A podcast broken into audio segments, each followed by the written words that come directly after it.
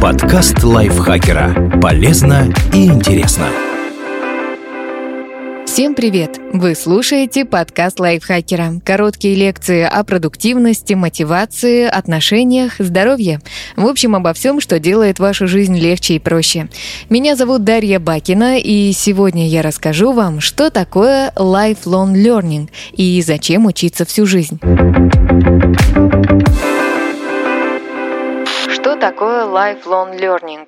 Lifelong learning или непрерывное образование – это концепция, смысл которой лучше всего передает поговорка «век живи, век учись». Эта идея подразумевает постоянное развитие личности в профессиональной, социальной и духовной сферах. Вот несколько принципов, которые могут охарактеризовать непрерывное образование добровольность, внутренняя мотивация к изучению чего-то нового, самостоятельное инициирование процесса обучения, часто неформальные занятий. Считается, что термин lifelong learning впервые прозвучал на конференции ЮНЕСКО в 1968 году. Чуть позже вышел доклад Эдгара Фора «Учиться жить», посвященный этому явлению. Французский политик считал, что непрерывное образование поможет сгладить неравенство и сократить пропасть между более развитыми и менее развитыми странами. Многие поддержали его идею. Сейчас разговоры о непрерывном образовании звучат все чаще. Например, согласно опросу исследовательского центра Pew от 2016 года, 73% американцев назвали себя постоянно обучающимися. При этом 80% респондентов отметили, что делают это прежде всего для того, чтобы жизнь стала более интересной и наполненной.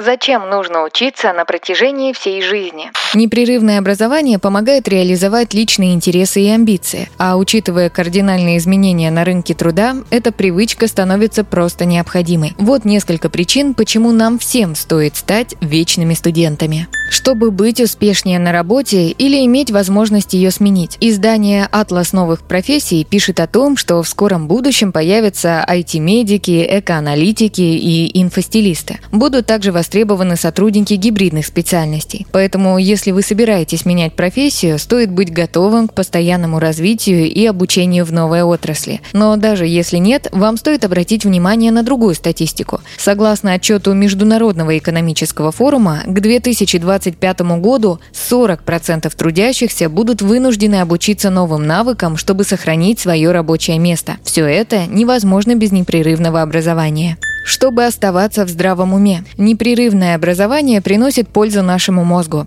Исследования показывают, что оно поддерживает работу нейронов и помогает сохранить когнитивные функции на оптимальном уровне даже в старшем возрасте. Чтобы заводить новые знакомства, многие формы обучения предполагают постоянную коммуникацию с новыми людьми. Если и в старшем возрасте вы хотите заводить друзей, обмениваться с ними своими идеями и не терять связи с современным миром, то один из лучших вариантов для этого – записать записаться на обучающие курсы чтобы быть счастливее. Согласно социальным исследованиям, люди, которые учатся чему-то новому на протяжении всей жизни, чаще чувствуют себя счастливыми и ощущают, что самореализовались в любимых делах. Кроме того, непрерывное образование улучшает эмоциональный фон и помогает избежать депрессии. Как внедрить lifelong learning в свою жизнь?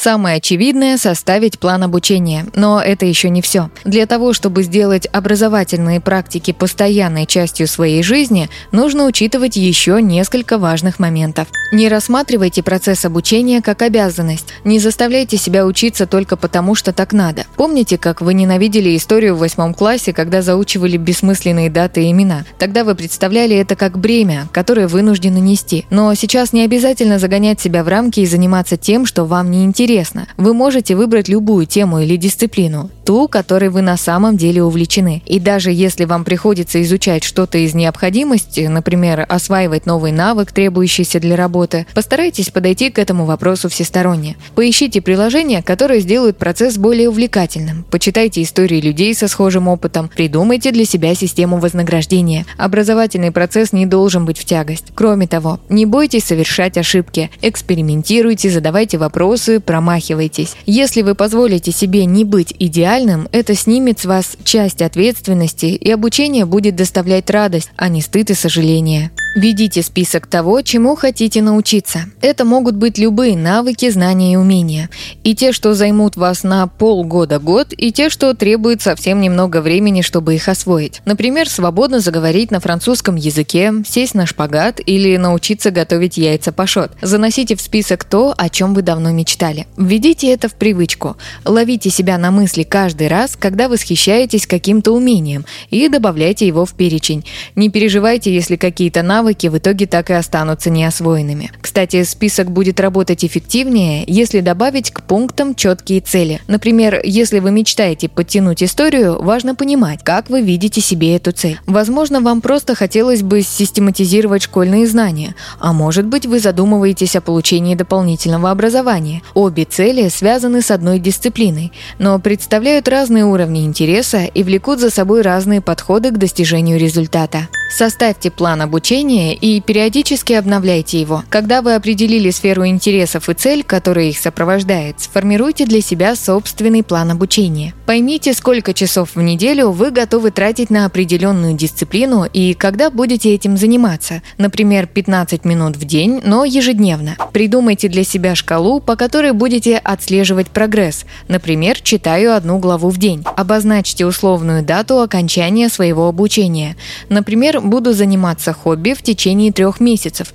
Посмотрю, что из этого получится. Не бойтесь подключать репетиторов и наставников. Даже если вы не нацелены с ними заниматься, можно договориться о паре вводных уроков, на которых у вас получится сформировать образовательный план. Еще помните, что что-то может пойти не так, как вы изначально задумали. Возможно, вы не учли, что на изучение определенного аспекта может понадобиться больше времени, а может быть новое хобби перестало быть актуальным. Поэтому периодически сверяйтесь с планом и изменяйте его, опираясь на текущую ситуацию. В том, чтобы перестроить график, нет ничего страшного. Когда подойдет условный срок окончания вашего обучения, поразмышляйте над полученным прогрессом. Достигли ли вы того, чего хотели?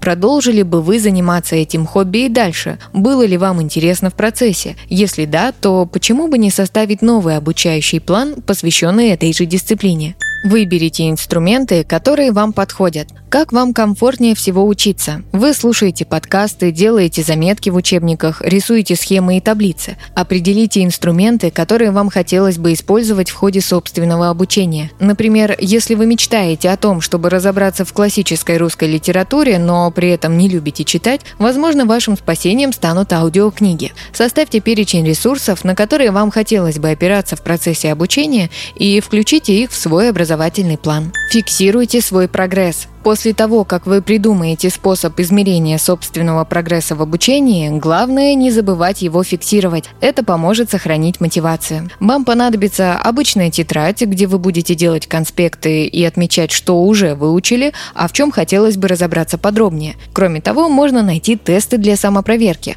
Они также покажут вам, насколько хорошо вы усвоили тему. Общайтесь с людьми, которые изучают то же, что и вы. С ними можно обсудить изученный материал или задать им вопросы, если что-то кажется непонятным. Для этого есть специальные нетворкинг-встречи, тематические форумы, образовательные курсы по предмету, который вам интересен. Находясь в окружении единомышленников, вам, возможно, удастся достичь большего прогресса, чем в одиночку. Применяйте на практике то, что изучили. Это лучший способ проверить свои знания. Так вы усовершенствуете навыки, и они лучше закрепятся в вашей памяти. Иногда, чтобы лучше разобраться в предмете, стоит попробовать сменить свой статус, стать учителем, а не учеником учеником. Французский писатель Жозеф Жубер сказал, «Обучать значит вдвойне учиться. Преподавание помогает самому лучше узнать предмет. При этом оно не обязательно должно быть в том виде, к которому мы привыкли. Чтобы лучше закрепить тему, вы можете попробовать написать статью в Википедию, ответить кому-то на вопрос на форуме или рассказать друзьям интересный факт, который узнали в новой главе своего учебника. Какой бы способ вы ни выбрали, главное не позволять только что полученной информации просто так раствориться в пучинах вашей памяти. Thank you. Спасибо Лере Бабицкой за этот текст. Подписывайтесь на подкаст Лайфхакера на всех платформах, чтобы не пропустить новые эпизоды. Ставьте ему лайки и звездочки. Это помогает узнать о нас новым слушателям. Свои впечатления о выпуске оставляйте в комментариях или отзывах в приложении. А еще включайте наш подкаст «Сейчас скажу». Эта аудиовикторина понравится тем, кто хочет проверить свои знания и заодно весело провести время. На этом я с вами прощаюсь. Пока. thank you Подкаст лайфхакера. Полезно и интересно.